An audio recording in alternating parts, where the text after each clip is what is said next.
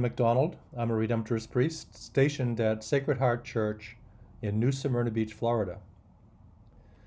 It has been said that the time of miracles ended with the apostles and the early followers of Christ. I disagree. The kingdom of heaven is still at hand. In fact, there are more miracles now than in the early days of the church, mainly because there are more Christians now than in the early days of the church. An example to back up this statement comes from our Redemptorist Church in Boston.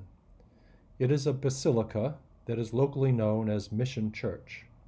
In the cupola of the church, one of our Redemptorist confreres, Father Ed McDonough, is painted into its artwork. Father McDonough was well known in the medical community around Boston because many patients of the doctors working in the nearby hospitals would attend his healing services. Every week, people would return for an x ray or a second opinion and find that the cause of their illness had been totally reversed.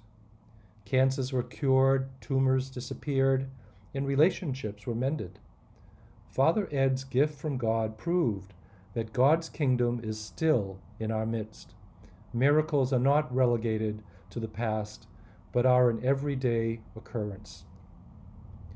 The Missionaries of Charity, the religious order formed by St. Teresa of Calcutta, have the words of Jesus from the cross, I thirst, next to the crucifix in all of their chapels. It is there to remind the sisters that their work in attending to the needs of Christ are not a thing of the past.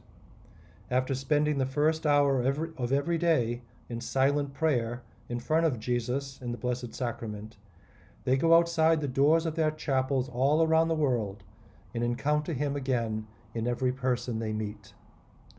The kingdom of God is still at hand. Miracles are not relegated only to New Testament times.